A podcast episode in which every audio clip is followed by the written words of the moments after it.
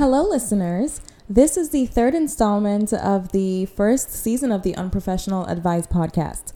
Giselle and I had a conversation, a session, so to speak, off of the podcast that was quite sensitive and that got very emotional. Today, we're going to be brushing over some of what we discussed during that call as much as she's comfortable with. I believe that we were able to cover some grounds, and hopefully, I was able to offer some material that she could use to overcome some of the obstacles that we discussed during that call. Today, we're going to discuss it and find out. Additionally, we're going to talk about relationships, past ones, and exactly what it is Giselle is seeking as it pertains to relationships. Um, just ensuring that she is better equipped to put herself in a position to have relationships, both familial, romantic, and otherwise, that serve her well and positively, and learning to forgive herself for the times in the past that she has not. So, I'm going to go ahead and give her a call right now and dive right into it.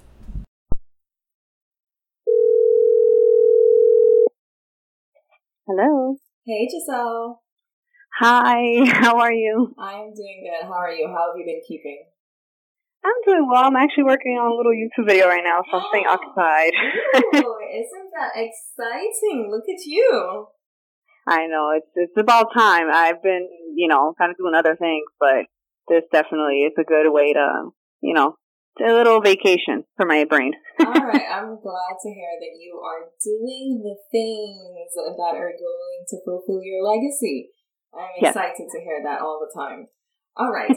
So I I will have already mentioned that we had an intense conversation off of the podcast, and um, we're going to, like I mentioned, brush over the surface of it for the most part, just so people can have context um of what conversations we're going to be having today. Uh, Okay. So I'm going to let you go ahead and start with, you know, just rehashing that entire conversation however you would like to, to whatever extent you feel comfortable, and I'll chip in when necessary. Ah, okay. Um, I I don't even know where to start because it was very loaded. Um, Whatever is comfortable for you to talk on. so it was pertaining on pretty much how to let go of the past when you're still traumatized in the present. Mm-hmm. and I was having a hard time forgiving myself Right. and not blaming myself for things that happened to me, especially when it comes to a relationship with a guy, Mm-hmm. um, whether it was a fling or an actual boyfriend. And I pretty much allowing myself to not put people on a pedestal anymore Mm-hmm. and to listen to your gut. And that sometimes it's okay to realize things later down the road if you didn't take action at the moment. Right.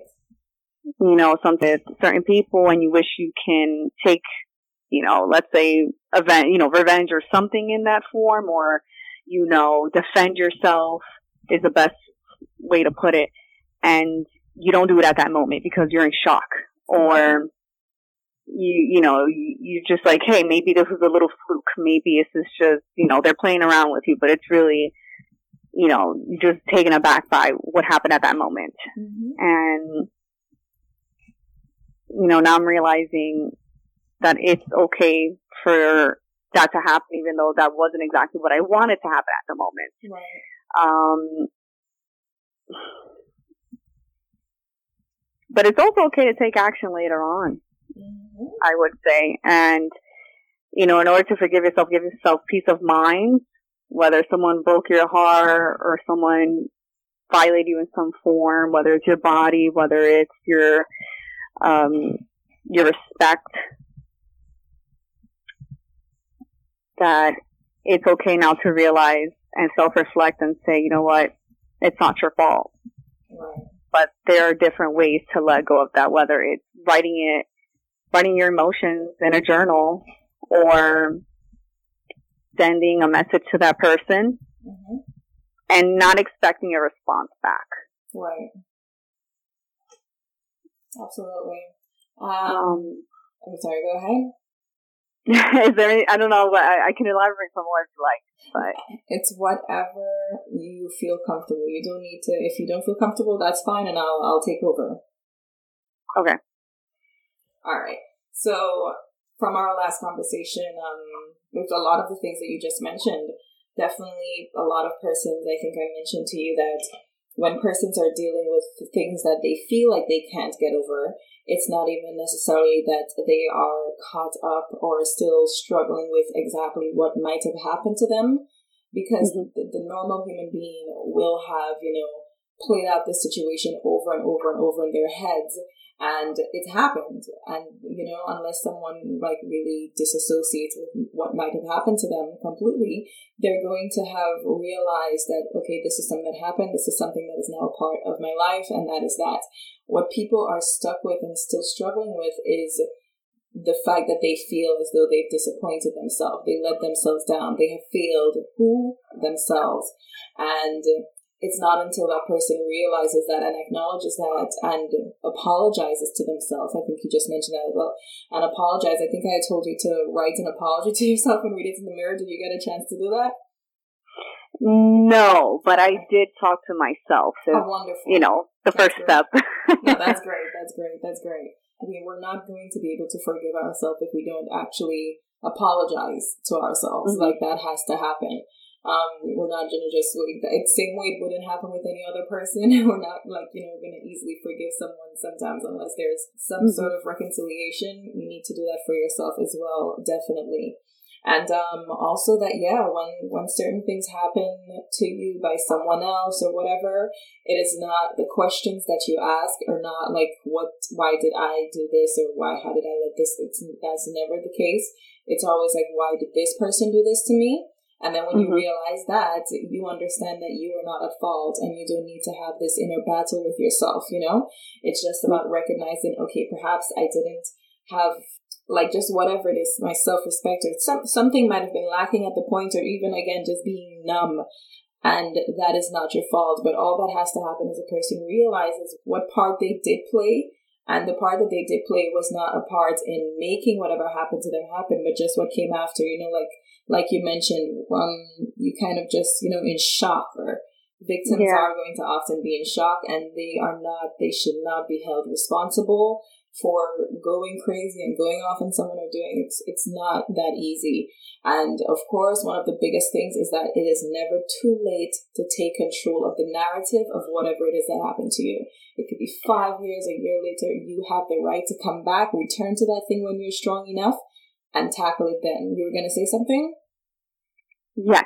I was going to say just to kind of clarify without saying too much of the story, but for people, whoever is listening, women, men, anyone in between, um, it's, it was the two situations that I'm pertaining to, um, one was a close encounter with sexual assault, and the second one uh, was sexual harassment that ultimately led to like a domestic violence, uh, mm-hmm. I guess, route. And I would say those were not my fault because you don't know anyone until later on. And so that's exactly what happened. And they decided to take advantage of me in a form that was, you know, when you're, you're bare, you're, you're yourself. That's when you're most vulnerable. And, you know, that's, that's what happened. But, um, you know, I don't, I don't want anyone to ever think that they're alone. And that's exactly how I felt because I didn't have any friends or family members who had went through what I went through. So I suffered by myself. Even if I vented to people about it, they didn't really understand and didn't really know how to console me. So that was the most frustrating part. And, you know, I just want to put it out there. I'm not going to say exactly what happened, but that those were the themes of each of the situations. So that's that's what I wanted to put in, just in case if people were like, "Hey, wondering." no, that's what um, thank you for sharing that. I know it's gonna, yeah, it can make a difference. But I am so proud from our last conversation to hear you highlight or acknowledge the two events and say that you know that they were not your fault is beautiful. I am so glad to hear you say that. That is that is major and you should feel good. It's not your fault. None of it ever, ever. That's wonderful. And again, thank you for sharing. You mentioned about the not having persons who will have led you in, so to speak, the right direction during these situations. And I wanted to just say to anyone, like, sometimes that's not going to be the case. Like, you're not going to have the person who's going to, like, support you the way that you should be supported. And this is where we should mm-hmm. definitely mm-hmm. go ahead and seek. Perhaps you're not going to be brave enough to deal with a support group, but uh, there are like a lot of online mediums and persons who've mm-hmm. been through this, and that, that would definitely be a good time to go get that second opinion, so to speak, besides the people who might be in your life who are, are not looking out for your best interest per se. So I just wanted to yeah. put that out there. And you, you now, um, Giselle, are one of those people that persons could listen to and feel encouraged, you know? So look at you. Look at you turning into the hero. That's a, that's a wonderful thing. Yeah, it, feel, it feels good. Mm-hmm. Yeah, that's, I'm really glad. I'm really glad. And, uh, one one part of the thing that we had a conversation the conversation we had the last time as well was the was the closing of door like uh, I'm not sure if that's how I would put it but basically that if there is someone who this this situation is very unique of course um, one of the situ- the second situation that Giselle spoke on, this individual is someone that's like she mentioned she didn't get the advice and the encouragement that she needed. So even now, sometimes she might have to run into this person and though she doesn't feel the same like gut wrenching feeling, it is still something that brings an uneasiness. And I told her that what she should do was to open up a line of communication with this person, scold them, so to speak, the where you say, look, this is what you did. This is how it made me feel. It was not right. You should not do this, so on and so forth. And then you close that line of communication again, and you, but you ensure that you ended with, when you see me, don't talk to me because again that has to do with controlling the narrative because sometimes these people some people know that what they did you know might have been wrong but until they are told until they are scolded they go through life with this somewhat mm-hmm. of a clear conscience and it's always very important for this person to hear that what they did was wrong it might move them it might not move them but the thing is in that moment in doing that you take back control of whatever that situation was they no longer mm-hmm. make you feel uneasy. You have spoken your piece and they can have nothing more to say to you. And that is that. So I just wanted to yep. throw that in there. Uh, did you get a chance to do that yet? no, uh, but I am writing everything down and then eventually I will send it when I am ready. Um, because I'm still a little nervous on that. That's fine. Um, cause, you know, I'm taking baby steps cause if, if I do everything all at once, I, I think I might I don't want to back out. no, that's you know? wonderful. That's fine. That's fine. It's all about it's all about when you're ready. You take life on your time, but you are already in a better space. The first step mm-hmm. is understanding that it wasn't your fault and understanding that you uh, apologizing to yourself and forgiving yourself and then understanding that no matter how late it is, you can do it at any point. So you're on the mm-hmm. right track. That's all that really matters. All right. So also we had spoken and you told me you had gotten a gig or something. So catch us up a little bit from the last time when we filled out your goal maneuver. Oh yes. Uh, let me go grab that for you. Because it seems like you've been busy and I am so happy. yes. So right now, of course, I am on the experience box. I am also getting involved Mm-hmm. And I have been getting small gigs. For example, right now I'm working for this venue in Brooklyn that um, they do live events, which is exactly what I want to get into. But we're doing virtual events, so it's pretty cool. It's a different kind that of experience. Yeah, especially now, you know, people are home. Yeah. so it's a great time for me to, you know, expand my skills and network at the same time. So I've been doing that and they put me as like a writer, like a music writer. And, uh, that's exactly what I wanted to do too, cause I love electronic music. So they assigned me that. And so, um, I'm going to be doing that very soon cause I mean, it's still in the works because they're doing it with different genres, but my genre will be something new for them because they've never done it before. Nice. so it's pretty cool to be like one of the first people to be like, Hey, I, I know what I can bring to the table and I'm going to help you fill that hole. So Yes. That's pretty cool. You are and bringing yourself as a resource. That is beautiful. Yes. Exactly. And let's see, of course, you know, still growing with my YouTube channel, still filming, still learning how to edit on my own, and also looking for um, different programs that will help me edit, you know, better edit my videos. Even though those are expensive, but right now I, there there's a bunch of sales going on, so I'm doing my research on what are the best tools for me. Um, to showcase my skills. And I'm also uh, I've I've been with um, one of the girls who mentor me and we were talking over the weekend. We were doing our resume together. And then she said, you know what? I have a couple of friends you can collaborate with. Reach out to these people. And so I've been doing that. And it's pretty cool because the, those people are also on my level of starting off in the freelancing world. Nice. So I've been reaching out to girls, uh, Latinas in media, something like that called, uh, some groups like that. And so, yeah, I reach out, hey, what are you looking for? Maybe I can help you. So I've been really um, involved and trying to get my experience up there. So so far so good. I'm staying occupied, and yeah. That sounds. I'm, I'm so proud, and that is really great. You're being involved. You're experiencing. You're creating material. That's wonderful, mm-hmm. and. I want you to understand definitely that also on your goal maneuver where there's evolution, you with the conversation we had the last time that is definitely you evolving and that is something to also ensure that you acknowledge you are doing great. And i'm so proud you. and i'm so happy for you. And i know by the time of our fifth session you will have something to mention from each of those things on your goal maneuver. That's really hmm. wonderful. You're doing it! You're doing it. It's great all right so today we're going to cover a lot of uh, mostly relationships. Now, okay.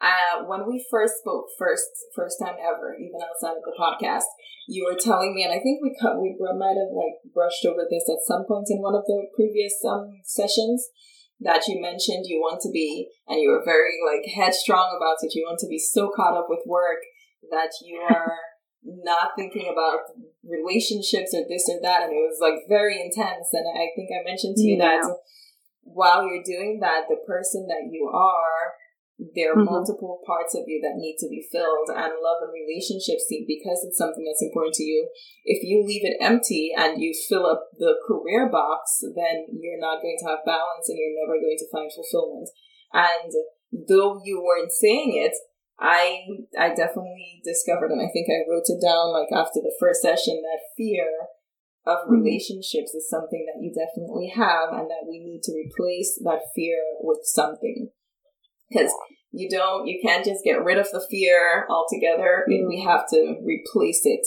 with something that is a bit more. And mm-hmm. uh, we're gonna talk today and see what we can come up with that. Things that we were talking about the the last conversation, I think we also brushed over it a little bit.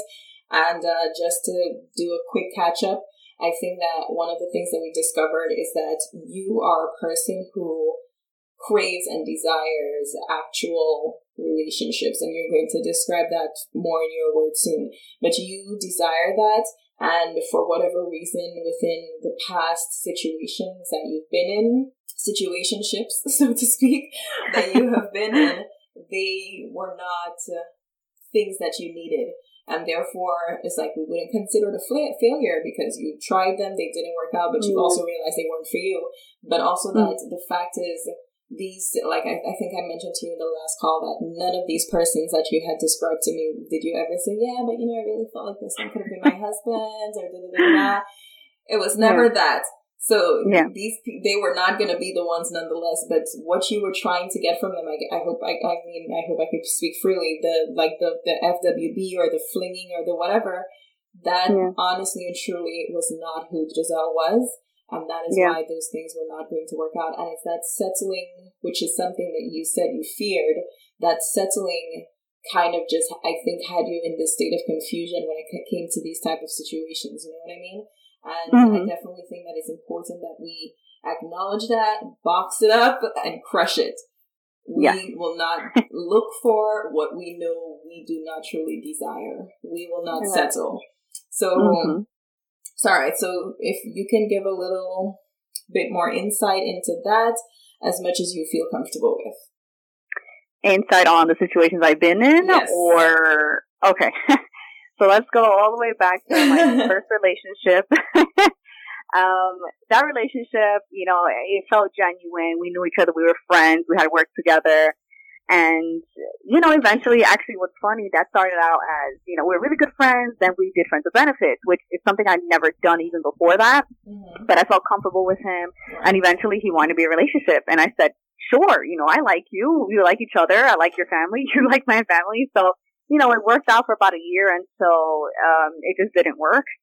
And then from there, I was just stuck in situationships. And, um, I also hadn't, let me say this lightly, I wasn't very experienced sexually, so I wanted to explore myself. Mm-hmm. And so I was, you know, seeing people here and there, but I already learned from my, about myself that I needed a connection right. when it came to, you know, in the bedroom. And so I was like, you know what? Maybe this isn't really for me. And so I kind of like, I'll be honest, I wasn't really having sex anymore. It happened very rarely. So it wasn't important to me anymore. Mm-hmm. And then after a while, um, you know, something happened to me in 2016. I was very fearful of even doing anything with anyone that I didn't really know. Um, and then I actually had like a few, I'm trying to remember the timeline. Um, oh yeah, and then that's when I had a, the guy who lied about having a girlfriend come into the picture. And what's funny because of the stuff that happened to me before, I kind of put him on a pedestal. Mm-hmm. Because he was one of the first guys in a long time that did not treat me like crap. He didn't ghost on me. He didn't, uh, you know, ignore my messages. He would call me. But I just, like I said, didn't know he had a girlfriend at the time. Right. So, you know, we had a good time when we went to, you know, these events together, um, these concerts. And so I thought, wow, the chemistry was there. But then that's the problem I learned now. Compatibility does not always mean chemistry and vice versa. So I noticed that was happening a lot. I had a lot of chemistry with a lot, with these guys, but then I'm like, huh, can I really talk to you when I want to cry? You know, can I really open up to you? So with him, eventually we did open up to each other, but he was always holding himself back in. And I said, you know what? You know, I'm done with this. And so eventually, you know, they, I told his girlfriend about it. She had no idea.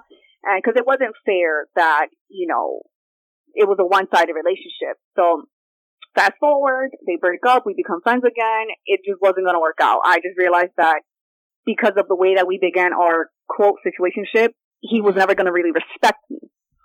So I decided to just say, you know what? Peace out. And you know what? It's better like this. Don't ever reach out to me again. You wasted my time thinking that maybe we could have been friends after you broke up with her. Right. So I, you know, put that on the back burner. Then I, I met someone a little bit older and so this person was the one who ended up sexually harassing me. And I didn't think he was going to be serious. I wanted to get to know him, but then I noticed he was aggressive.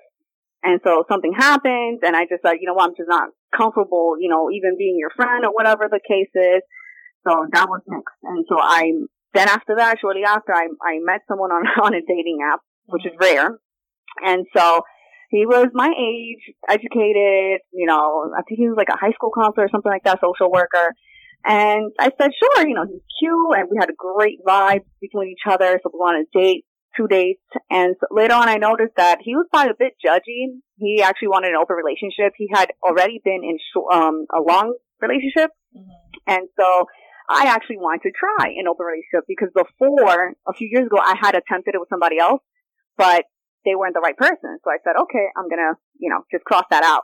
But with him, I felt more comfortable. And so everything was fine. But then I realized, like I said, he was a little judgmental and maybe I wasn't ready for an open relationship. Or at the same time, I don't think he was willing to actually grab my hand and walk me through it like mm-hmm. other people would have. Yeah. So eventually we realized that maybe, you know, this is not for us and he wanted to be friends, but I, I said to myself, you know what? I don't need this. I, I don't need an extra, you know, person in my life who doesn't deserve to be there. Mm-hmm. And I will admit this to myself, during that those times from when I broke up with my boyfriend to last year, I was trying to fill a void mm-hmm. of a guy friend because I had had several guy friends in the past who, for some reason, once they get a girlfriend, they completely forget about me. Mm-hmm. Even when there was nothing there, no sexual, nothing, we're just friends. And so I missed having a guy friend around. So I think I was trying to fill that void right. when it wasn't really healthy to fill it with just whoever, you know? and so, yeah, and so I know it's about myself, but the thing is with the guy friend, it's, it's just kind of just different when it comes to having, you know, a, a friend who's a girl and sometimes they're just different mindset and I don't know. I, I've always been like one of the boys when I was younger too. So to me, I was missing that and I realized, you know what? maybe maybe I'm gonna reach out back to my old guy friends. And so eventually that did happen. Like uh, a year ago, I ended up um, reaching out to one of my guy friends from college, and he's actually the one who's mentoring me too now. He's um he's the one who helped me freelance and all that. He's in radio, and so you know we we patched things up, and it was just a miscommunication. And now I'm super glad I have him back in my life, and I don't feel the need to fill that void anymore. So, you know, he's very genuine. He's a good person when it comes to like good worker, good boyfriend, all of that. So to me, I was like, you know what? This is, this is my journey and I noticed what it was and I stopped it. yeah, yeah, so, sure. Yeah. So now I'm, you know, I do have sometimes with really weird, some random guys who come back to my life, whether it's trying to Instagram me or Facebook me or, or, or text me like, hey, let's catch up. And I'm just like, no, I don't need that. Now you realize that I'm a cool girl? No, so that you can take advantage of me? No, no, no, no. So I, you know, it's just like a second chance for them to ruin everything again. So I've been doing that. I've been, you know, sometimes I get it. Some people change, but to me, because of what happened to me, I don't really think people change unless your actions show it, you know?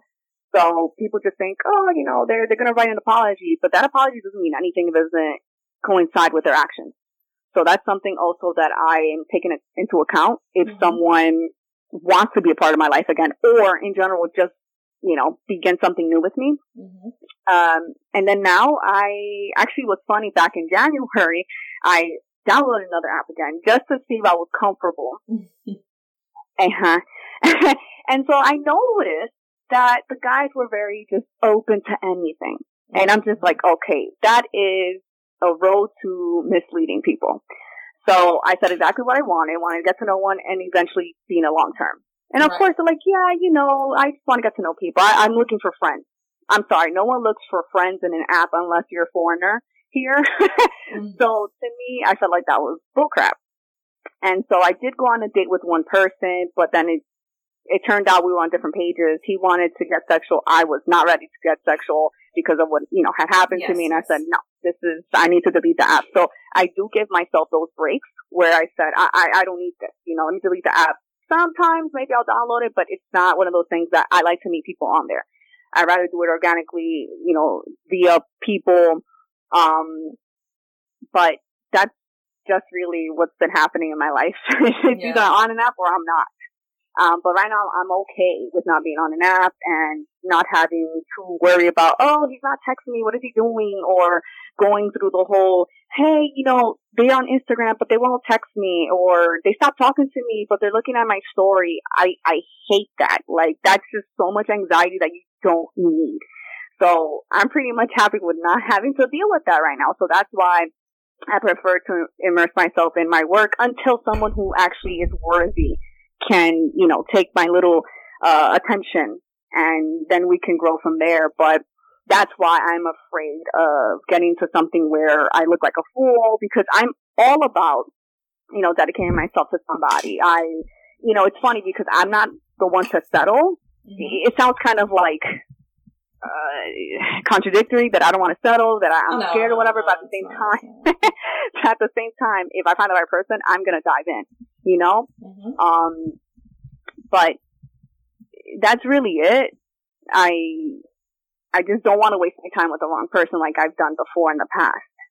Right. Um, so that's, that's the general part of just my dating life in general. And that's why I've been single since 2014. Can you believe that? It's perfectly time. fine to be single, girl. Trust me. Um, especially it's better to be single than to be in something that's crappy. That's for certain. Yeah, um, I agree. So you mentioned, and I, I, guess it's important. This is a good point, a good time for me to make um, that contrast. So we know that you like to taste and you like to experience, but mm-hmm. at some point in our lives, we definitely need to put limits on ourselves. Otherwise, yeah. we could get lost, or even worse, we could lose ourselves. And as it pertains to your desire, your intense desire to taste and experience different things in the world, and as it pertains to relationships for you, I think that those two things should not completely mix unless we're talking about the nationality of this man or woman, whatever tickles your fancy. But I definitely feel like you should, like in relationships, because it's one of these very crazy variables where you know it's a completely different human being than yourself and their own complex ways it's important to keep that a little bit more concrete. You know what i mean? Mm-hmm. so it's like and i don't even focus too much on what you do want in a relationship. I always tell people to focus on what they don't want. But we're gonna oh. we're gonna cross that bridge. We're gonna cross that bridge later mm-hmm. yeah i definitely feel like from our past conversations that you've definitely realized that you were trying to get something that you didn't want or need truly. And mm-hmm. I feel like you understand or you're in a position where you're not going to be continuing to do that. Am I right? Yeah. That's that's wonderful. Let's do talk though. I'm good about your um, guy friend being back in your life. Can I ask you, do you have feelings for him? No. Wonderful. I'm glad yeah, to hear yeah. that. That's great. Okay. Moving on. what we're going to talk about is what you what are the things that you fear about relationships? I know that you you said like basically the wrong person, having the wrong person is something that worries you. Yeah. Right, having the wrong person. I think also I I, I I'm, I've I've gotten a lot that you have a very intense fear of rejection, or am I incorrect? Um, not really. Um, maybe when I was younger, but definitely not now. Now I'm not really afraid to put myself out there. Mm-hmm. Um, and then if I don't get the same reaction, then okay, whatever. But it's happened multiple times. Like sometimes, like when there's a guy that who's just not that into me, he's just being friendly. Mm-hmm. I get mm-hmm. rejected, and you know they're like, "Well, I don't see you like that." Okay, no problem. It doesn't really hurt my feelings because it could be worse. You know, there could be a guy who punches me in the face and he doesn't like me. You know, that's right. worse. but I I guess maybe it's when I'm in something and then later on they quote play me. That's mm. when I get mm. my feelings hurt. Okay. Yeah. So someone being played is okay. Gotcha. Yeah. Yeah. So you know, they, whether it's emotionally cheating or physically cheating, um, or just being neglected in some way where my love is not reciprocated. Mm-hmm. How about, I think yeah. abandonment would also be a suitable word? I don't know because I don't have like abandonment issues. no, but um, from what you described, for example, like when you talk about if you're talking to someone online and then it's like, you know, the anxiety that you see, like someone would, like you would feel if they're not communicating with you and trying to understand I feel like and on what you're concerned about being abandoned is this connection that you will have developed with a person. If you develop something and it's going good or you know it's going okay and they choose to evacuate that situation, why? It, I think it's something that has, from what we've talked about, like leaves you puzzled about abandonment. It's kind of, you know, it's, it's it strikes you hard. I think. Okay, I think so about it like that, but yeah. What if so I have wrong person uh, being played, being neglected, um, you know, the abandonment of something that you think is going good? What else do you sort of like fear in relationships? Uh, I besides you know the loyalty and the you know infidelity. Um, I would say maybe someone who doesn't know what they really want. Because if you're really in, like uh, erratic and like unpredictable, mm-hmm. that's a little. I guess maybe that goes hand in hand with like when someone can just evacuate the situation. Right. Um, because it's like, can I really trust you? Are you really always going to change your mind? So that kind of I would say that because I have been in situationships where the person was hot and cold, where one moment we're really good and then the next moment it's like we're friends and it's like, wait, but we were just romantic like a few seconds ago. Mm-hmm. So that to me is a little scary because what if, you know, you're together three years and out of nowhere they're like, I don't love you anymore. And it's like, wait, where did that come from? So I don't trust people like that. Mm-hmm. Um, I definitely get that. yeah, and I definitely maybe because this word always pops up. I'm afraid of someone who doesn't know how to compromise because I, when I was with my boyfriend, um, I, something happened where I had graduated and I had thought about relocating. Maybe for like an internship or a short term job. And I told him, Hey, would you be okay with me moving for, you know, for this job? And then whatever it ends, I would come back. And it was really supportive. So I would I would have been supportive of his decision if he wanted to, let's say, study abroad or something Mm-hmm. and you know he was upset with me and i said okay first of all i tell you what i'm trying to achieve with my dreams but then the moment you tell me something so silly let's say he wants to play video games instead of going out it's a problem it's like you can't compromise me. I, I know that's like a bad example right then and there because I, I can't think of it exactly what what happened at No, the time fine. but it's like, you know, I'm really big decisions. Um, okay, so compromise. So someone who doesn't know how to compromise. Mm-hmm. Actually, this is a great example. There was this one time I, um, actually I was always there for his family parties. Whatever birthday, whatever you call it, the baptism of a, of a cousin or whatever. But the time that I graduated from college, he wasn't here for me. He never showed up to my party. Oh wow. and his excuse was the the thing is he had um he had he was recovering from an accident Mm-hmm. and there, there's a long story I can't really talk about because it's kind of like also legal but um he couldn't really like the house if any his mom had to drive him around or he he took a taxi and so what's funny he would do that kind of stuff for his friends because he lived in the Bronx he lived he lived in the Bronx and out of Manhattan. And so what annoyed me is he didn't show up, but then he would, I would see him on Instagram, like with his friends. And I said, really? So is it that I go to your house, but then you can't come to my house when it comes to an important occasion? Mm-hmm. And of course his excuse was, well, you know, my situation, I can't really leave the house because I'm recovering. Well, I saw you do that the other day. You left the house. And then another situation was when he was a big sneakerhead, so he loved just buying sneakers for no reason. I don't know why. And so I bought him something really nice for like Valentine's Day. It was like a, a coat, like two coats that were like two hundred and fifty dollars or something like that, three hundred dollars. And then you know I saw him buy his sneakers, and I don't expect anyone to spend money on me, but give me something, let's say like a pair of sneakers. I don't remember. And I said, you know what's funny? You could have used that money for something else and it's it was always about him, him, him. Mm-hmm.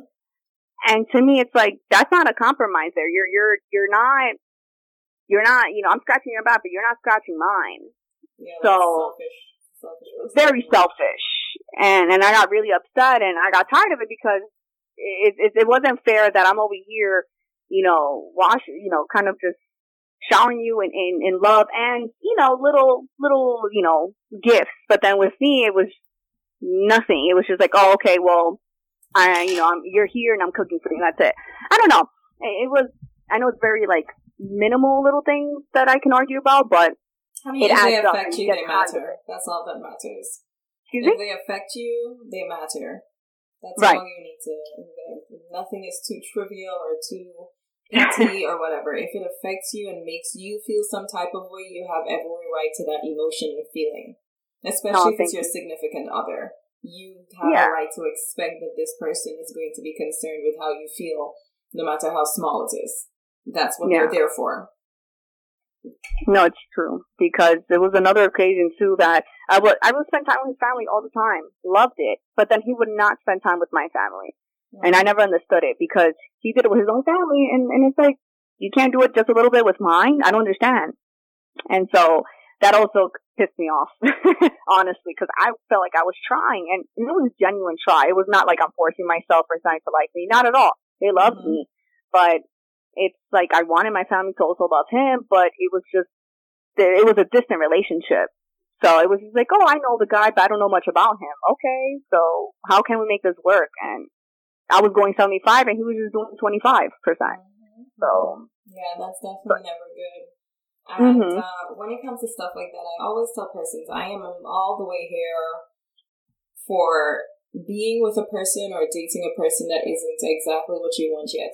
But I am yeah. not pro um, potential at all. I am pro willingness because anyone uh, can have the potential to do anything. Some persons don't live right. up to their own potential, like for their own selves, much less you. You know what I mean? Much less a relationship that's for an entire like different person. So mm-hmm. I definitely believe though in dating willingness. When there's a person and you can recognize this stuff, and it's like even if the person isn't, you know, making it all the way to the tr- the threshold that you want or the standard or whatever, they're trying, and that's what really matters. So even if they might not make it there, and um, you know, for whatever you have to end for whatever reason, at least you will have been in something where you could have seen effort from that person. Having mm-hmm. reciprocation and and feeling a person is putting effort into a relationship goes such a long way. And what you just described was the lack of that and mm-hmm. even with love and even with chemistry or whatever, if you don't have that effort and that reciprocation, it would not feel good. You would not feel good. So yeah, I definitely understand. And again, the small things add up because the small things are what really they're compiled into the issue that you have with this person, into the issue that is making you feel a way that is negative. Therefore, they all mm-hmm. do matter. So you you have every right to have felt how you felt in that relationship, and you have every right to definitely want to avoid um, a person who is unable to compromise and definitely lacks, you know, the ability to reciprocate. That's definitely okay. Um, you got anything else that you feel like you fear in relationships? Um, I would say respect. I feel like I would say not being respected is something that you would not being respected. Yeah. Yes, I was going to say that, and I think that's perfect. yep. Yeah, definitely. Especially with what has happened to you before. I think especially even when you get into your new whatever new relationship you're going to get into, um, there's going to be I mean, I'm, I'm definitely hoping to have this conversation with you where, you know, you don't have this wall or strategizing and so on. We'll get into that but there is going to be something inside of you that is extra cautious because of what you've experienced. And you're going to be looking very intensely into seeing if this person could go down that road at all. Even if there might not be any signs, there are times you're going to look for it and you know how brains work. You might see it. it might not be there, but you mm. might see it. I just want to acknowledge that with you right now so that you can can be mindful of it when you get into a relationship to if that is not a thing that exists, even though because you're human, you're going to look for it and you're going to have issues, you're going to be extra cautious because of it. Like to just try to like put a cap on it as much as you can to not ruin something that might be good because of what idiots in the past have done to you, you know? Mm-hmm. So I feel like definitely being respected and feeling like that, feeling it's extra, so to speak, is something that you're going to be looking for. All right. So now we're going to write something really quick. Okay. Hold on. Mm-hmm. I was gonna go grab my notebook and my mom is making a lot of noise. One second. Okay. I'm I'm ready. All right. So these are the things that I don't want in a man. Okay. All right. Okay, so right, my man will not and they put like the colon, and then we're gonna get into the list. Will not okay. be the wrong person. Mm-hmm. Will not disrespect me or my intelligence. Mm-hmm. Will not neglect or abandon what we develop. Mm-hmm. Will not lack transparency. Mm-hmm. Will not be indecisive. Mm-hmm. Will not be unable to compromise. Mm-hmm will not lack the willingness to reciprocate. Mm-hmm. And now I want you to look at the list and look at what you've just written and see if there's anything else that you can think of because like I mentioned earlier, there thing everyone, you know, we look at what would what do we want in a person and so on. But when you are focusing, and I don't mean you, of course, just generally, when a person is focusing on what they want in an individual, they're putting a lot of pressure on themselves and on a good person that they might meet. That's why I mentioned about like not dating potential per se, but dating willingness because you might get yeah. a person who is good and they're genuine and they've never experienced you. And you, of course, are the only Giselle. You are one of a kind. So this person might be willing to be what you need. And this is what a relationship is. It, it's growth, you know? So if you're mm-hmm. dating willingness, then you might have a person over time become what you want. So it's always important to like not look for what do I want? Does he have this? Does he have that? Does she have this? Does so we don't do that.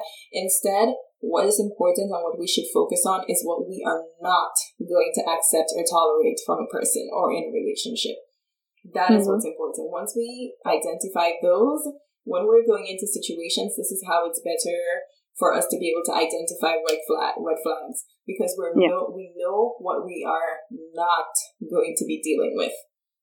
So as soon as the person shows you that they might not be very transparent, it's like a no.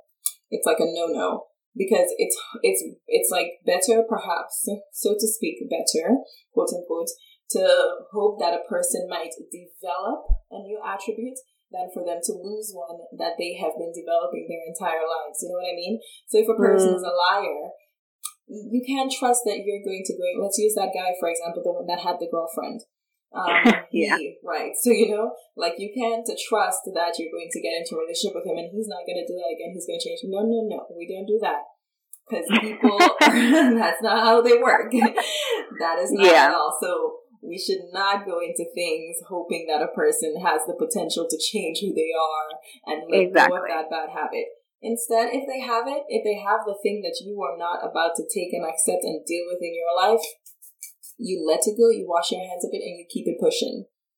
Mm-hmm. And once you, once the things that you know that you don't want are not there and all that stuff, then you are going to be able to discover who this person is. Instead of trying to fit, it's like you have a box um, this box has all these attributes that you want your man to be or your woman to be, and then you're looking for a person. Like think of the silhouette of a person, and then you're looking for a person to fit that silhouette perfectly. That is very hard to do.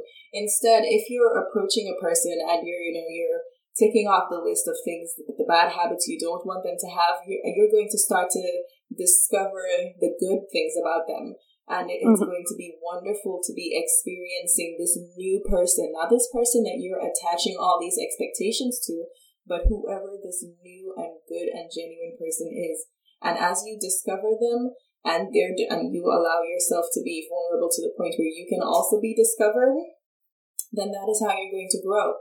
That is how you're truly going to know if you and this person could mesh by paying attention to the attributes and the things that they have that do exist not by what you want to exist in them. You know what I mean? Mm. Yeah. All right. So, all right. So again, we're going back now to what we wrote there. Tell me what else you think when you see that in a person, or if you see that in a person, it's going to be a no no. And you can add it to that list. What is your man not going to be? uh, not lazy. go ahead. Go ahead. Go ahead. It's fine. He's not going to be lazy. He's not going to, I mean, that's the same thing with disrespecting my intelligence. Like, uh, yeah, making you a fool somewhat? Yeah, like, uh, manipulate me. Mm. He is not, going to manipulate me. I don't want that. I don't want someone who's not compassionate, who's mm-hmm.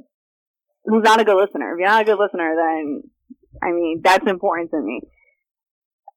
I don't want a man who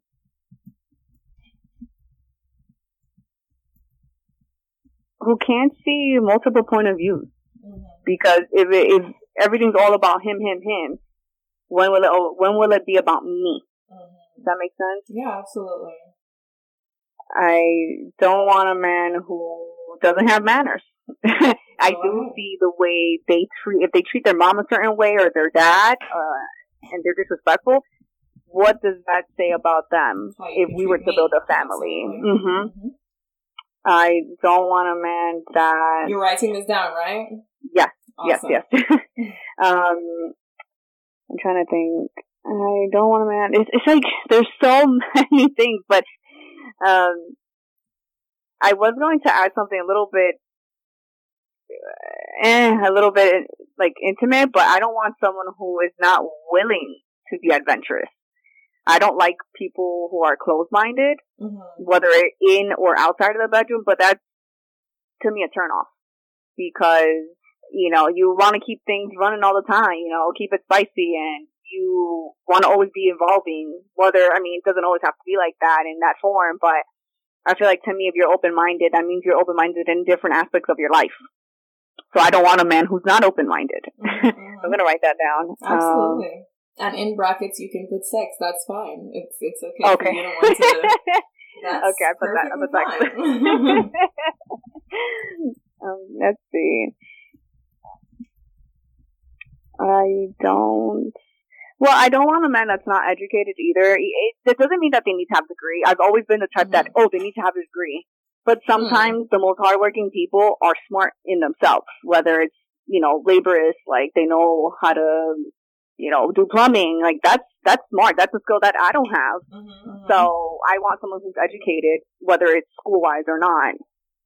Um, I guess that maybe ties in with lazy. I don't, yeah, well, not I mean, educated. also like uh, intellect as opposed to intelligence. So you don't right. want someone that lacks intellect. Okay. Mm-hmm. Is there a lot of background noise right now? Is there? Are you asking? I'm just asking me? because oh, no. they're clapping right now. No, they're clapping outside. no. You know how they're doing the the thanking the essential workers. So if you hear clapping, it's it's them oh, it's out thank there. you hour. Okay, no, no, no.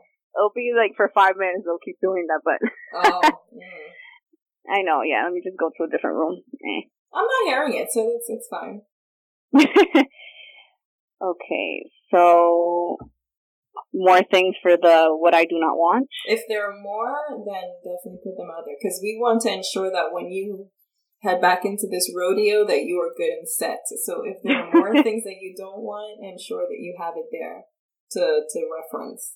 I definitely will add on to the list, but I feel like I can go on and on. So, all right. So then you can. That's a piece of homework for you. That's no problem.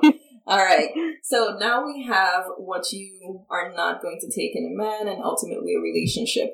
Now I want to ask you, what type of relationship are you looking for, and also tell me what you want from a relationship, but not. Don't think of the man tell me what you want like what is the purpose that a relationship in itself would serve for you or that you wanted to serve rather? Okay. So can you start that one more time? Only because I heard like two questions in there. oh yes, there were, there were. So I'm asking you what type of relationship you want basically and also what you want from the relationship, but I'm telling you not to think of the man when you answer that question. Think more of what a relationship is supposed to do for you, like how you want it to serve you and your life. Mm, okay, so okay, I'm gonna answer the what type of relationship I want. Mm-hmm. I want a relationship that is definitely like a give take. Each person contributes, and I know it's not always going to be even, but I want someone who, even if it's not now, later on down the road, you know, give back what I gave. Not give back. Uh, reciprocate. Receive. Yeah, reciprocate. Yeah, yeah. Um, so I do want someone who knows how to reciprocate, someone, a type of relationship that can also be fun. Mm-hmm. And it could be any, it could be like going to trips or it can be even learning how to play the guitar with me. You know, like the little things matter to me. Mm-hmm. Someone who remembers type of relationship that if I'm depressed, they understand that they don't say, you know, oh wow, she's just being gloomy. No, I want someone to learn how to be there for me mm-hmm. and not judge me for whatever I'm going through. I want a relationship that I can teach them new things and they can teach me new things and they won't be closed to it. Mm-hmm. I want a relationship where I'm respected, most of all, mm-hmm. where they're honest. I want honesty. Mm-hmm. I want to 100% be transparent, whether, you know, it's hurting my feelings or telling me, hey, I cheated on you. I will respect you more as a person for telling me the truth than for hiding it. I don't believe in what they don't know won't hurt them. That's not true. Because eventually, you know, you looked, looked at their phone and you saw a text message you weren't supposed to see. So, um, I'm I'm big on that. Even if I were to, let's say, in my in my past relationship, I was very transparent when I got hit on me. Even though they didn't need to know it, but I said, "Hey, listen, this happened tonight, but I didn't do anything," and he respected me for that. So I don't want someone who doesn't trust me. And vice versa. I want to trust them too. I want a relationship where if I have a new venture that they're willing to come with me or that they can at least support me. And if they don't, then they should 100% be honest about that too. That they're not willing to, to wait for me or just be there for me from afar. Um, cause I don't expect anyone to wait for me, you know, but it's all about them. It's all about them and how I wanted to serve me in a relationship. I like not them, not them, but like for your life personally, what purpose should the relationship serve? Like, what is it supposed to do for you? What What are you supposed to gain from it? How is it an asset to your life? Got it. So I feel like a relationship for me, it's like a combination of a best friend plus, you know, that love that you can't get from your best friend, which is like romantic. Mm. And I, yeah, I just want a best friend who I love and loves me back. And I, I know there's the, it's a different dynamic from best friend versus boyfriend or partner. But to me, I've always, and this is another confession, I always wanted uh, my partner to be my best friend. I know sometimes that's not always the case for everyone, but because I was really good friends with my ex, and you know, I kind of put in my head like I want the next person to be my friend. I don't want it to start off as, ah, you know, that we don't understand each other on that level. Mm-hmm. To me, that is important because I feel like that's a good foundation. Because let's say if you were to ever break up, you can still be friends with them if if that's healthy for you. Right. Um, but to me, that is an important part of a relationship, being friends, because if there's no foundation, then what is there? Just sex? You know, it's to me it doesn't really make sense. So. I wanted to serve me like a relationship in my own life, like how I lie, you know, rely on my brother to be there when I want to cry or when I just want to play video games. Someone who's just there.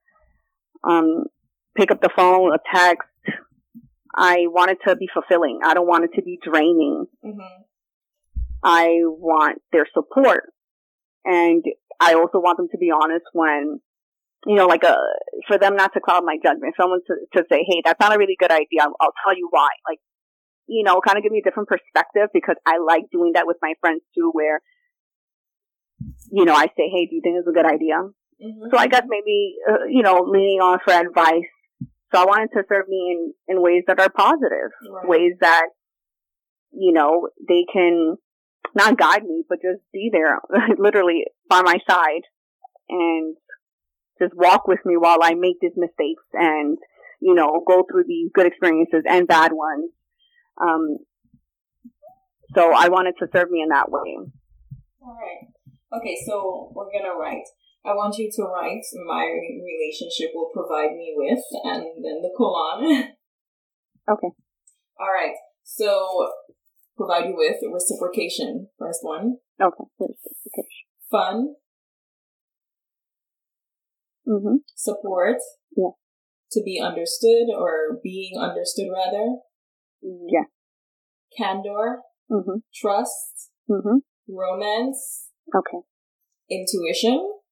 For sure. And the last one, a camaraderie. I definitely feel like that. I mean, I wouldn't say best friend just because when my friends listen to this, they will hurt me. Um, but I will say this: my husband is definitely my number one homie, without a Aww. doubt. Without a doubt. And that is what a camaraderie really is. Like, that is what that gives to you. Like, this person that you're spending all of this time with, that they are, you know, the person that you feel like is is your homie, is your best friend, is exactly. your, you know. So I mean, if you don't have that in a relationship, then that relationship is not one that is going to be like conducive towards growth in your own life because you couldn't possibly based on the amount of time a person is you know meant to spend with their significant other if they if they don't have that level of friendship and connection then something must definitely be wrong. And you definitely don't want that so you're on the right track when it comes to that. Um we have what you're not going to accept from a man and we have what you basically need a relationship to give to you. And I want you to also look at these things and ensure that with all of them, that you are giving them to yourself.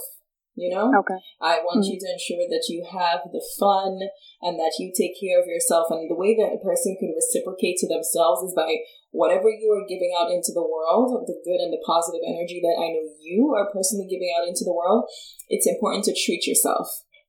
You know, yeah. it's very important for persons to treat themselves um, and ensuring do constant self reflection so that you can ensure that you understand yourself. With the things that you want to do, ensure that you support yourself by going after it with, you know, like all the confidence in the world. Always be honest with yourself, always trust yourself. I know that you said that you have a very strong intuition, so ensure that you always trust that and mm. um, I mean, you can't necessarily, so to speak, provide yourself with romance, but um, definitely ensure that you are always looking out for your best interest. And it's important mm. that the things that, the ways in which you want a relationship to serve you and the things that you want it to provide for you, that you are providing it for yourself because when this person comes in, you don't want to completely be dependent on them, even if they're the best person in the world. You don't Correct. want to immediately be, be, be dependent on them to give it to you. Therefore, once you're giving it to yourself and you start to discover this person and whatever the two of you have or is growing, then you can start to gradually release and relinquish control to that person so that they can be who you depend on for trust and for this and for that but you go into the relationship ensuring that you have all the things that you want from that relationship already so that mm-hmm. if the things that for example have happened before if they happen you're not going to be left hanging you got yeah. you so to speak you know what i mean so ensure that you you know look over at that list of things that you want the relationship to provide over time especially if you meet someone new look at it and ensure that you can check off all the boxes and ensure that you are giving them to yourself before you dive into something so that you'll okay. be good. And the next thing I wanted to know, and you can write this down, I want you to identify what you think you bring to a relationship. Uh, uh, what I bring to a relationship.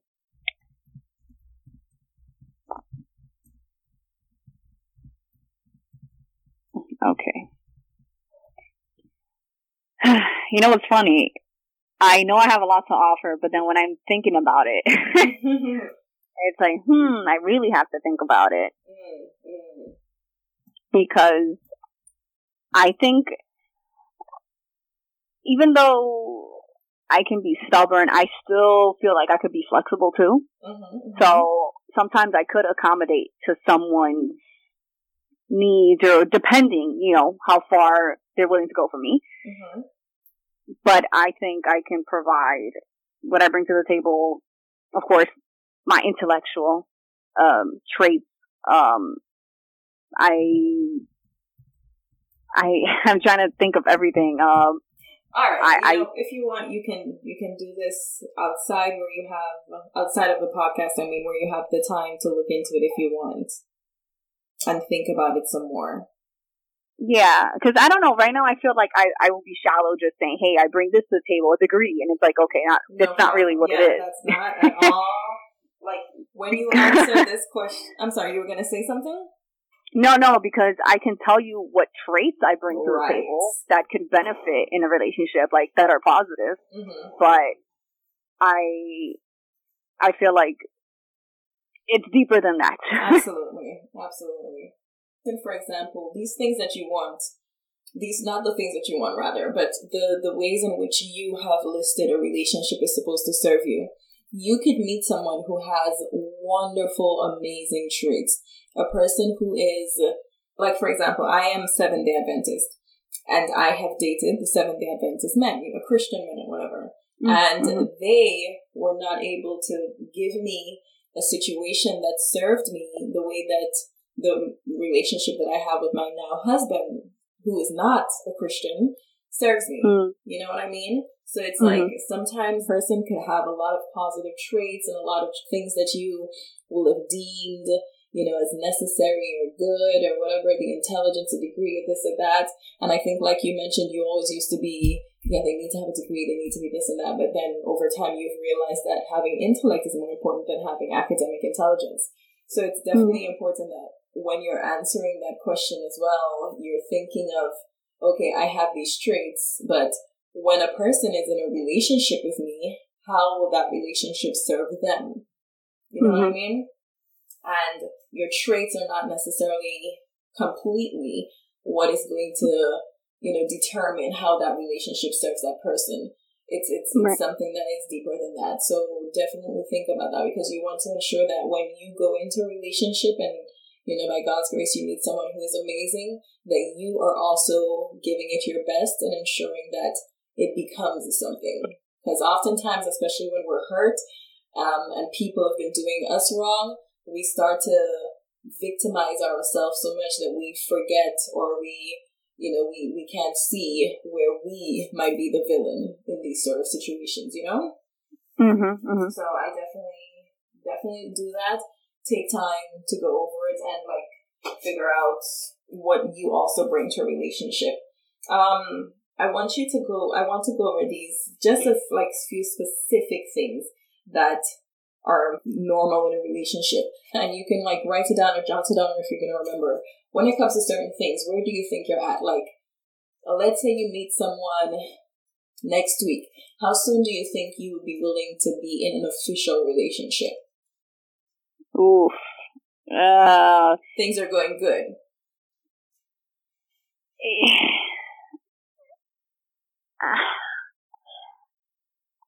I'll be honest, I'm the type that I, because I feel like I don't know them, maybe I would have to say maybe three months ish to mm-hmm. six ish, I would say maybe, because I want to get to know them more. Right. Just because we're having a good time doesn't mean that they're gonna be a bomb ass person a relationship. Mm-hmm, mm-hmm. So to me, I tread lightly and it's like, okay, having a good time. Okay. Did we meet the family yet? Okay. Do I know his friends too? He's not hiding me from his friends. Okay. Then, you know, that's another brownie point right there. Mm-hmm. Um, mm-hmm. but it, that's never really happened for me or with me. Mm-hmm. So I never had the chance to say, okay, I'm willing to get in a relationship a month in or two months in. Mm-hmm. So, uh, that's oh, no, that's good. Okay, so here what I need you to write this. So write I need to let him know. And then we put the colon. Because it's important that these particular particular things that you know how especially we as women we're often told we see it in the movies, we might hear it, you know, from other adults, you know, about the holding back when you're on a date, for example, or when you just meet someone, like not, you know, being too much, so to speak. Honey, I yeah. am the very opposite. On our first date, I told my husband how fascinated I am by serial killers. I let my husband know how many children I want. I let my husband know straight up that it's not, we're not about to be dating for a long time before we get married. That is not about to happen. I intentionally, so to speak, look for all the possible negatives that a man might be scared away with, and I drop it on the table on the very first date. And I ensure that I reiterate it on the second date and the third date and so on because they need to understand. And I feel mm-hmm. like that's how you save yourself and this other person from wasting each other's time. Um, you know what's funny? I was gonna say that I've done that before, mm-hmm. and yeah, then I don't see them again. That's good. That is, is wonderful. yeah, that is absolutely so, yeah, I, wonderful. Yeah, I've definitely done it before. Yeah, that's, that's good. Funny. You definitely keep that up. Like I remember, I, I mean, I, I think we meant I mentioned on the phone call the last phone call that my husband and I did meet on an online dating app. And mm-hmm. there were persons that I dated there that I, at, at some point, I used to do this thing where I one dated people. So I wouldn't go on like a second date because I just did not waste time no matter what. Even if it wasn't like, like a bad date, I just wouldn't because I didn't feel the need to waste my time. Like I knew, mm-hmm. I knew that this was not going to be the one. And I just did not bother. And there were persons who I would tell, like, hey, um, I'm not like who would be like, hey, let's hang out. And I'd be like, no, I don't hang out. If you would like to spend time with me, you need to let me know exactly what it is you would like to do with my time. And then yep. that person could be like, mm, yeah, no, this is not really what I'm. And I'm like, fine, so long, and that's okay. But it's very important that as we are going through this dating thing, especially if we're dating online, if you ever decide to go back there, then it's just important to put everything out there, like just uh, like from the get be yourself and don't even accept what you don't think you deserve from the mm-hmm. get. And that's how you're gonna like sift people out. That's how it's like a vetting process, so to speak. Um, mm-hmm. So let's figure out what you need to put out there to vet people. So we have the I need to let him know, and I think it's important that you you, you can write down however you want to write it down. You can scribble it. Um, that I am not going to get into relationship for about three to six months or however long you think it is. Yeah. Um, okay. So I'm just listening it now. Uh, mm-hmm. Okay. So I need to let him know that I, what, like, okay. So this is before ha- being a boyfriend or like in the dating phase? The relationship? the, the relationship. The one that we just well, yeah, this one is like I guess before being the boyfriend and you are dating and it's like okay. You know, two weeks okay. like, You wanna be my girl? You're like, No. Okay, so I wanna let him know that family is important. If you don't want to spend time with my family, get to know them, then why should I waste my time with you? Wonderful. Wonderful. That's a great one. For sure. I want to let him know that I like someone who is financially stable it doesn't mean you have to be rich. It doesn't mean that you have to pay for my, my, my dinner. It means that I want someone who is good with their money. Like they're not, you know, splurging here and there because, like I said, that was the relationship before where they were splurging on their sneakers. And I feel like that's poor money management. And what mm-hmm. does that say if we were ever to move in? Mm-hmm. So to me, I'm a big saver. I when I'm on vacation, yeah, we splurge. I splurge, but to me, that's a telltale sign that you're terrible with your money. Absolutely. so I want to know, hey, what are you doing, you know, to save up for the future? What if there's an emergency? So I want to let him know that I'm a good, I'm good with my money. What about you? Can I trust you? No, absolutely. With that. All right. What's exactly. next? I need to let him know that sometimes my sexuality might might be fluid, and I don't need him judging me for that or taking advantage of it. Mm-hmm, mm-hmm. I need to let him know it's on your terms. Put that in bracket. Like you let them know that you're confident in this thing. They're not going to try to manipulate you and be like, "Hey, let's do a." No, it's on your terms. You control how that works for you. Yeah, definitely on my terms. I need to let him know that oh, this is pretty bad because I've done it before that I'm not a sucker. That I definitely know the signs when someone's two timing me. Mm. And that I will, you know what, if you think I'm crazy, that's fine. But I, you know, like I said, I've told people that their partner were, was cheating and I've mm-hmm. messaged this person to tell them like, hey, listen, you want to meet up and talk about this because I think that you're getting played. Mm-hmm. So gonna let him know that I'm confrontational and I'm not scared. I'm not scared to confront anyone and he should not be afraid of that. So if you have nothing to hide, mm-hmm. then, you know, don't be afraid to have your phone on the side. Not that I'm gonna look for it, but don't, you know, hide or like, oh wait, I gotta go to the bathroom, p- take this phone call. I'm gonna let you know that I'm not stupid. mm, I get you. No, put it out there for sure. Let them know that you are the grim reaper of cheaters, so to speak. Like you're gonna finish that relationship real quick if they're trying to two time you and someone else. Yes, I've definitely scared a couple of guys like that. And I say, listen, I know this is too much info, mm. but I've done this and this and this. And they're like, whoa, like you're a little crazy. I'm like, you know what? That's fine with me. That means that, you know, you probably done this to other girls Absolutely. and go ahead and do that to them. But Absolutely. I'm not here for that. That's crazy. Why would that oh. scare someone away? Because I'm too smart. mm. They're definitely, they must be having something going on or having tensions to play someone or something if they're scared of that. Yeah, yeah. You'd be surprised. And what's funny is that sometimes, the, the, the funny part that sometimes I know some girls shouldn't do that where they give away all their tricks.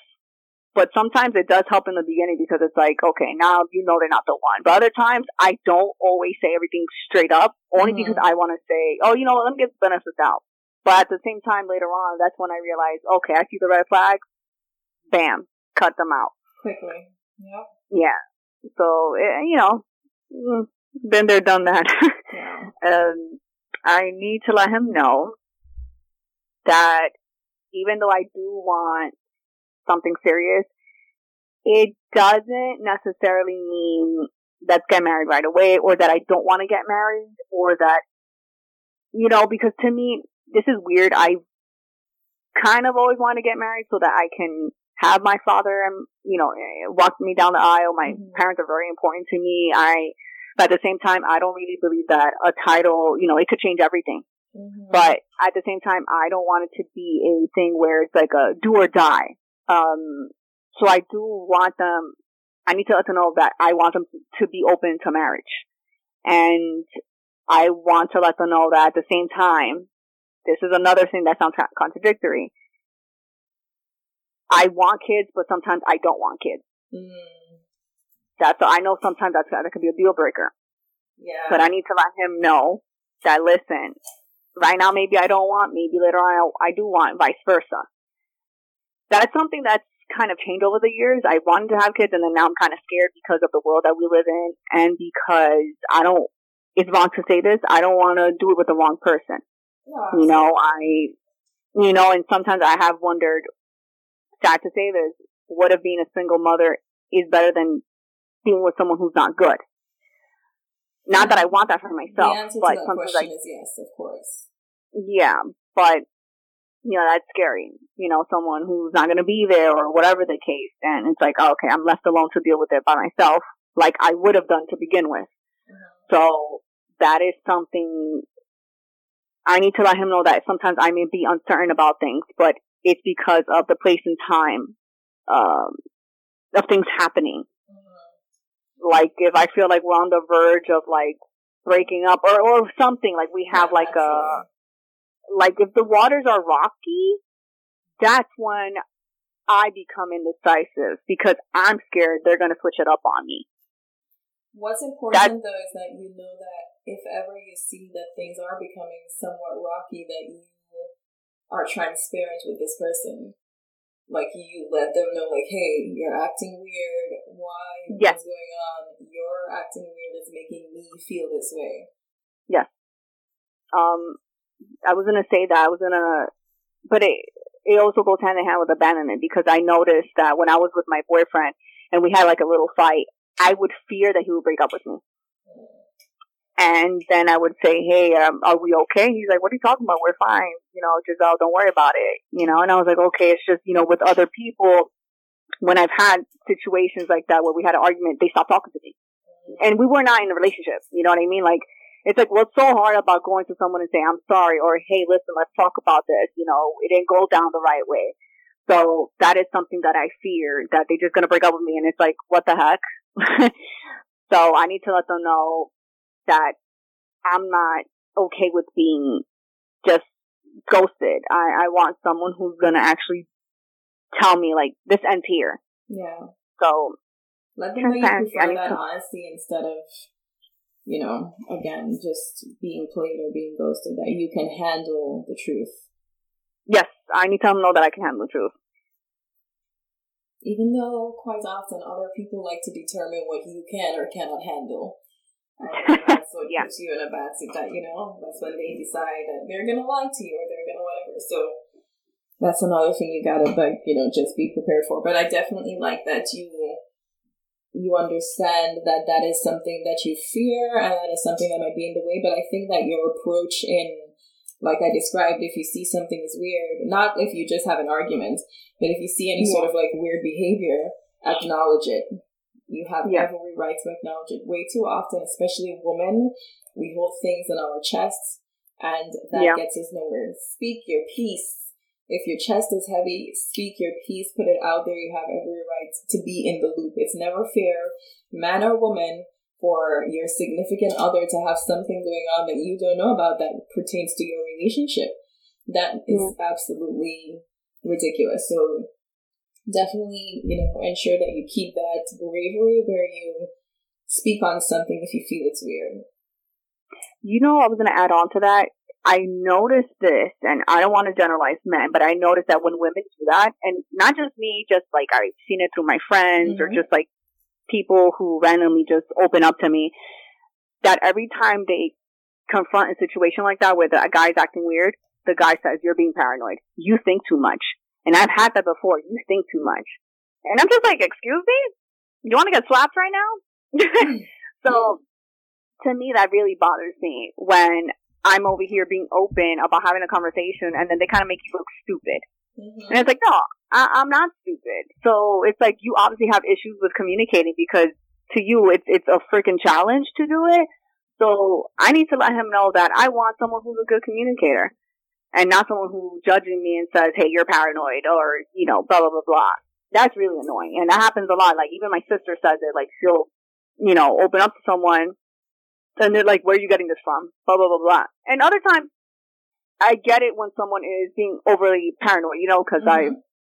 I, I've seen it happen. But there is a fine line, and sometimes it's like, you know, it's not fair when you don't do it often. You know, mm-hmm. that's the thing. I guess it's patterns patterns depends on the person um, when they should be taken seriously or not. And that to me, it's, it's it sucks. Definitely. But, I feel like when that happens, what you do is repeat yourself. This is my personal advice. When right. you tell someone something, you are noticing something, and they tell you that you're crazy, you repeat yourself and you let this person know that you will not be gaslighted. It is not. Yes, exactly. Gaslighting. That's, That's exactly, exactly what they try to do, and let them know. And what I, I am a very big fan of receipts. I have a very good memory. So I will pinpoint exactly what it is I am talking about for you. And sometimes again, it's, it's this is why it's important for every person to self reflect and then like you mentioned, if you have patterns, you can notice, am I being a little whatever because of perhaps this thing that happened or you decide, you know, you keep that in check. But sometimes there are going to be cases where you know what you're saying is actual factual information. And when mm-hmm. that is the case and this person tries to throw it around on you and tell you that you're paranoid, you no, you, you nip that right in the bud. And that is a very big red flag because that is manipulation. That is yeah. what they're attempting to do. So you repeat yourself and you let them know, no, this thing happened and this is why I think this. You are not going to gaslight me. So don't let them don't do that ever. It's a crazy thing. So you could let someone know that you're not going to get gaslighted either. Thank you. That 100% is true. And I was talking to my cousin about the other day where we live in a in a time where it's bad to say this emotional abuse. Mm-hmm. That's exactly what it is. And people don't call it what what it is, but that's exactly it. And that's why we're all here scared of relationships or jumping to relationships we're not ready for. Mm-hmm. So, and yeah, I feel like people need to know more about gaslighting. And, but I was going to add something. I, it's not to this list, but something I just realized because I spoke about it. Um, it's one thing that's important to me, but what I bring to a relationship is definitely teaching people how to get along with their family. I was in a, I something I, I spoke to my friend the other day and I said, you know what I noticed about myself that every time I'm in a certain situationship or relationship, um, I'm the type to show them how to be nice to their family. Because a lot of people wonder, hey, how are you so close to your siblings? I don't get it. You're too close to them. And I said, there's no such thing as too close unless it bothers you. Mm-hmm. So that is something that I've noticed that I've been able to teach guys or people in my life because they admire, they want to say, hey, you know, I wish I had a relationship like that with my mom. And I said, hey, I can help you do this and do these little things. Cook with her in the kitchen, you know, watch TV with her, play bingo with her. So that is one thing that I know stands out about me, what I bring to the table. Hmm, that's wonderful. That's really nice. Definitely put that out there. That, that could be you know, something that a person feels they need, a person you're dating, and then it could also be something that a person might feel annoyed with, and then they might not call you again, and that's also wonderful. um, I wanted to jump back though to what you were saying in regards to the children or anything yeah. that you might personally be indecisive with. It's definitely important to put that out there for that person, but you are either going to get someone who feels that same way You know, yeah. they may or may not, like if a baby comes along, then fine, sort of thing. Or you'll have someone who definitely wants children, or you will have someone who does not want children.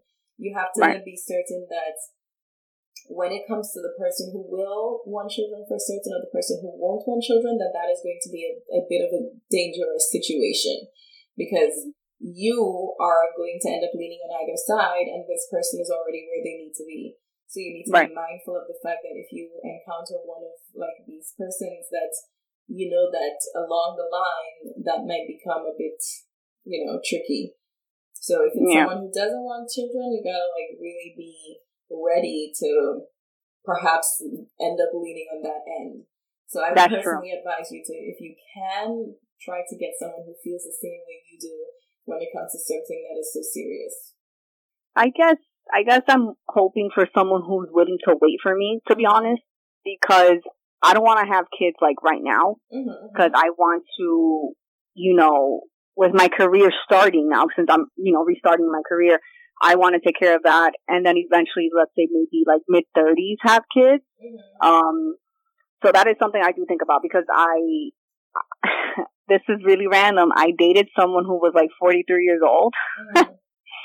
and he wanted a kid already, like a month of dating. Oh. And I said, oh, absolutely. Yeah. Mm-hmm. And he already had a kid who was 21 that I didn't know about. And the problem is he wasn't really in his life. The opportunity was not there for them to, you know, grow together.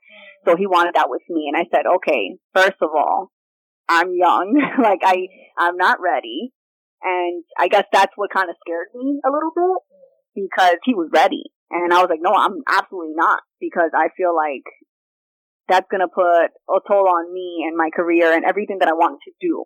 Yeah, sure. So I want someone who, yes, is willing to wait. Uh, I, don't, I don't know, 35 to 40 years old. No, that's fine. Who knows? You just have to find the person who, again, just ensure that whatever it is, you find the mm-hmm. person that is there with you on that. You want to be on mutual grounds when it comes to that, or else, again, it can be a very bad situation. That's yeah. one of those things, you know? That and marriage is one of those things, but definitely children more than marriage because that's a whole other person. Um, that is true. yeah. Um, I want to how how soon are you willing to have sex after you will have met someone? you need to let them know that. You need to be clear with that so that this person, you know, doesn't think they're about to take you home, unless that is what you want, of course. But I think that's important to put that out there. And men are often, and I mean, I always try to be very objective, but this is a thing that it's more so men. Um, men are always trying to see what they can get away with. Some men may not even necessarily want that from you, but they're yeah. definitely curious to see if they're going to get it because they like to feel as though they somewhat took it. And I don't mean this in the aggressive sense, but you know, yeah. they want to feel like they accomplished something in, you know, getting intercourse with a woman or whatever. So I think sometimes it's important for you to take back that control and put it out there like, hey, I am not going to have sex until this amount of time or I don't do this or whatever, whatever. Not in a way where you're like, oh, I'm celibate, which if you are, that's fine. But don't even mm-hmm. put it out there in a way where they feel like, ooh, a challenge. Just put it right. out there in a way where it's, this is where I am at with this. Understand that. And if it doesn't work for you, then keep it pushing. Okay. I've done that before, the thing is that sometimes it varies, and then sometimes I get turned off, and I don't, I don't go obviously all the way.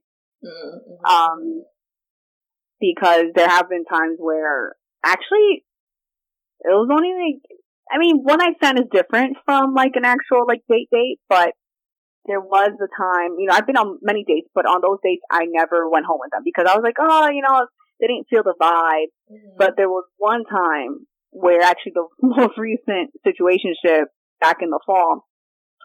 Actually, on the first date, that was my first time ever doing that. And what's funny, when we did talk about beforehand, we said, oh, you know, we get there when we get there. But then when the date went so well, we were like, wow, we were both on board. Mm-hmm. And that was his first time also doing that too. And it felt right. I didn't regret it. That was the first time that I didn't regret something. and it felt nice. And of course, you know, the second date went well. And, and then mm-hmm. from there, the third date didn't go well. Mm-hmm. But but you had an okay. experience that you liked. Yeah, exactly. Yeah, and and he was okay with that though, like the fact that things changed, and he's like, oh, okay, fine. He's like, are you comfortable with that? Are you sure? So I like that he was able to kind of keep me on my toes too. Like, hey, you said this, and I was like, you know what? It's okay. Let's yeah, go for yeah, it. So I definitely on my terms, and it felt good because I was like, you know, we had a good time. I mean, the experience obviously at the end was different, but it's something that I learned to kind of just like I'm, you know, I'm that strong woman who can take control of her sex life because other people tend to write the narrative for you. But this Absolutely. time I did it myself. I love that. I mean, what was important with that first date that you had with that guy is that you guys discussed it beforehand. Mm-hmm. Definitely, as a woman, keep doing that. Put it on the table. If you know that you may or may not have sex at the end of this date, put it on the table. Like, let it be, but you ensure that you put it there so that this person doesn't feel like you're some sort of conquest or something of the sort. You know what I mean? Right. Like, let them right. know, like, it's your terms when it comes to something like that, and it's it's that simple. So the the fact that you guys did discuss it beforehand and let it be a thing where look, if this goes well, then sure, and if it doesn't, then whatever is why that experience in that situation was one that didn't need to turn sour because mm-hmm. no one was like left out of the loop. There was transparency. Transparency Correct. goes a long way. How how soon are you willing to move in with someone? Whether you move um, into them or moving together, they move to you, however. How soon would I move in with someone? Mm-hmm. Ah, uh, okay. So this one's a bit touchy because I never had the chance to do that. Mm-hmm. I've lived with my parents my whole life. um, I don't know. Okay, so this sounds kind of weird. Maybe like a year. I I I know it can change from person to person, but when I kind of would stay with my, like I said, my point of reference will always be my boyfriend, my ex. Mm-hmm. But when I was with him, I would see him like every weekend, every other weekend. And I liked staying with him. You know, he was clean and everything like that, but I liked having my own space too. Mm. So, you know, it's kind of one of those things that sometimes you know, I, I, I want to get to know them and maybe eventually move in, but then I'm kind of scared of like, oh, what if they cheat on me? I'm going to have to like take my name off the lease or blah, blah, blah, blah. Mm-hmm. So I don't know how I feel about moving in with people, especially me knowing how I am with myself, that I'm a neat freak and, you know, I, I do things a certain way. And sometimes, like, especially if I sleep over someone's house and I know it's people's like small little practices or habits, it bothers me. Mm. So I don't want that to be a thing where I'm like, I'm going to break up with them because they don't put their toothbrush in the right place. right, right, right. So it, that's a little in the gray area. All it really depends. So let them know that. I feel like it's in, you can like let them know that moving in with someone is something that you're still on the line with. You're not, you don't know yet because you don't want a situation to happen where this, like, I feel like, and these are, I'm just bringing up particular things that I feel like could be the make or break in a, of a relationship, but sometimes they don't happen until the situation comes. Yeah. Whereas it should have been discussed and acknowledged way before. So a person mm. could try to hint at you that they're ready for you to move in eight months into the relationship, and and you might not be willing to move in with a, with someone until two years down the line, or until they're married, or whatever it might be. And then this this conversation is not happening, until eight months down the line. And then what might even be a good relationship might have to come to an end because of this intense moment of miscommunication and uh, right. misunderstanding. So it's definitely important to put that out there. That that is something that you are skeptical about, so to mm-hmm. speak, that you don't know, so that a person does not need to have any expectations of you, and they can know that you don't have expectations of them. But it's definitely important to spend time with them in their yes. personal environment because you need to know that this is someone that you can work with whenever it does happen. That's correct. Household lifestyles can also be make or break. Mhm. I'm trying to think what else do I need to let him know. You're doing so great with this, by the way. Wonderful job. It's it's you know it's fun because it's making me realize like I am evolving in that way where now, you know, even though I'm trying not to be shallow, it's okay to be picky, especially when it comes to seeing the red flags. Mm-hmm. And, and, and you know what's funny? Sometimes, sometimes, some of the guys that you don't expect that you wouldn't go for, sometimes turn out to be the best people. But at the same time, sometimes those guys turn out to take advantage of you because it's like, wow, this really pretty girl is really into me. Yeah. And I'm just like, why, why does this happen? because, because, you know, someone who's really attractive might treat you like crap. Or you might say, wow, that guy's really good looking, but maybe I don't have a chance. So to mm-hmm. me, it's like, now it's not even about that. Now it's about what I don't want, what I do want. Mm-hmm. So it, it's different perspective for me. So that's why I'm actually like having a good time with this because it's my the brain exercises are flowing. That's wonderful. The alignment is, is a bit different now as mm-hmm. this new Giselle that is going after exactly what she wants. Exactly. Taking control of her narrative. That's good. What else you got? For sure. Um Let's see, it's a long list, or, or is there another category to add? Is on? there more? No, for uh, this will be the last exercise, so to speak, for okay. the night. So if you want to to look at it afterwards and and think more, that is also definitely okay. Okay. All right, so you'll do that. Yeah. All right. Awesome. Now, I wanted to leave you with somewhat something that I, that we brushed over in the last conversation is about mm-hmm. strategizing. Um, okay. in like with relationships, with everything that we have written here, we've written what you are not going to accept. We've written how you want a relationship to serve you. We've written what you need to let someone know from the get so that you don't have these like stumbling blocks throughout your relationship and you can have somewhat more like more smooth sailing. You're going mm-hmm. to write down what you bring to a relationship and how a relationship with you could serve someone. These are a lot of, these are the important things that a person needs to understand when they're going into something. But what's, what else becomes important is who you're going into this situation as. And mm-hmm because you can have what you're going with, but you need to know who you're going as. And right. I want you to know that you should go only as yourself.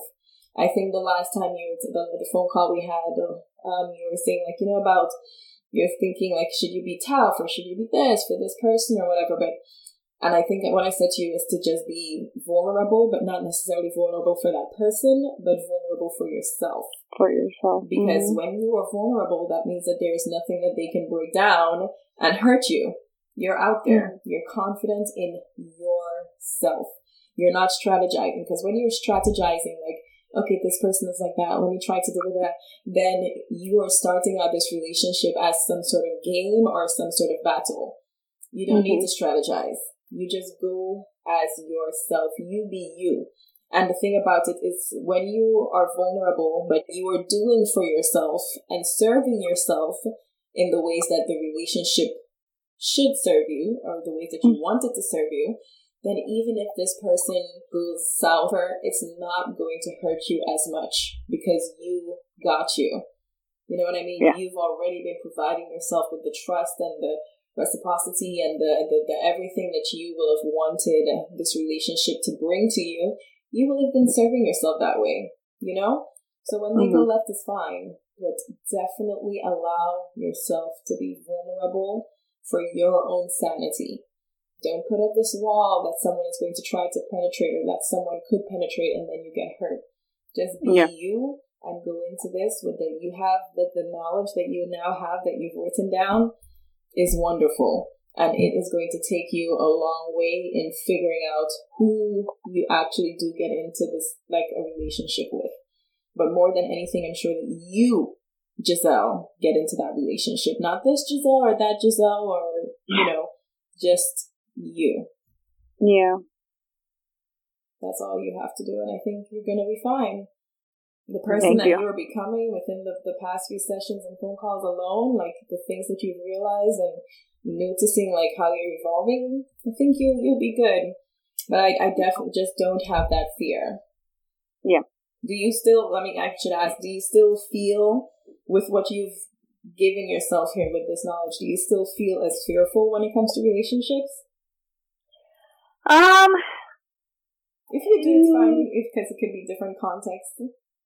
it's like half and half because it's like I'm ready to be mm-hmm. in a relationship. Mm-hmm. Um, I guess I'm just fearful of it just ending abruptly like it's always had in the past. Mm-hmm, mm-hmm. That's really it. Okay. Um, so you're not like fearful of being in a relationship. You don't want your work to flood so much in your life that you're no longer thinking of relationships. Like you don't feel that way about a relationship in itself anymore. Yeah, that's that's that's good. That's wait, yeah, or like yeah, as in you don't, or oh, that I that I don't want a relationship. No, like I'm saying, you no longer feel like you need your career to flood in your life where you can. Oh, sorry, I misunderstood. No, that's um. I mean, I think I could juggle. I'm pretty good at that. I'm pretty yeah. good at multitasking. All right, so you're so. open to it now. That's wonderful. That means you you don't have the fear of the relationship in itself anymore. But I mean, getting rid of the fear of someone hurting you is kind of that's a bit of a that's a tough one. You know? Yeah. I'm not sure if anyone is ever gonna be able to get rid of that. The most you can do is just brace yourself as much as you can.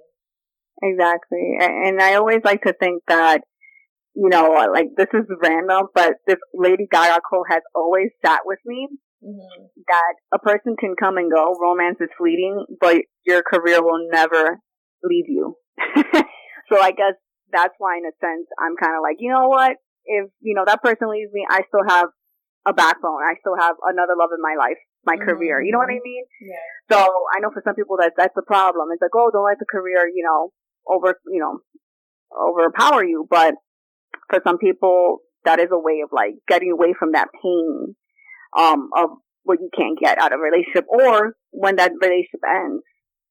So for some people it's therapeutic and maybe that's why I always kept it like my number one for now because it hasn't really disappointed me. Mm-hmm. Um, but I am, like I said, willing to bring that person in and, and share my experiences with me because now, like I said, that I'm in a new journey, a new career path, mm-hmm. I'm excited to share it with somebody else and show them what I have to give and offer.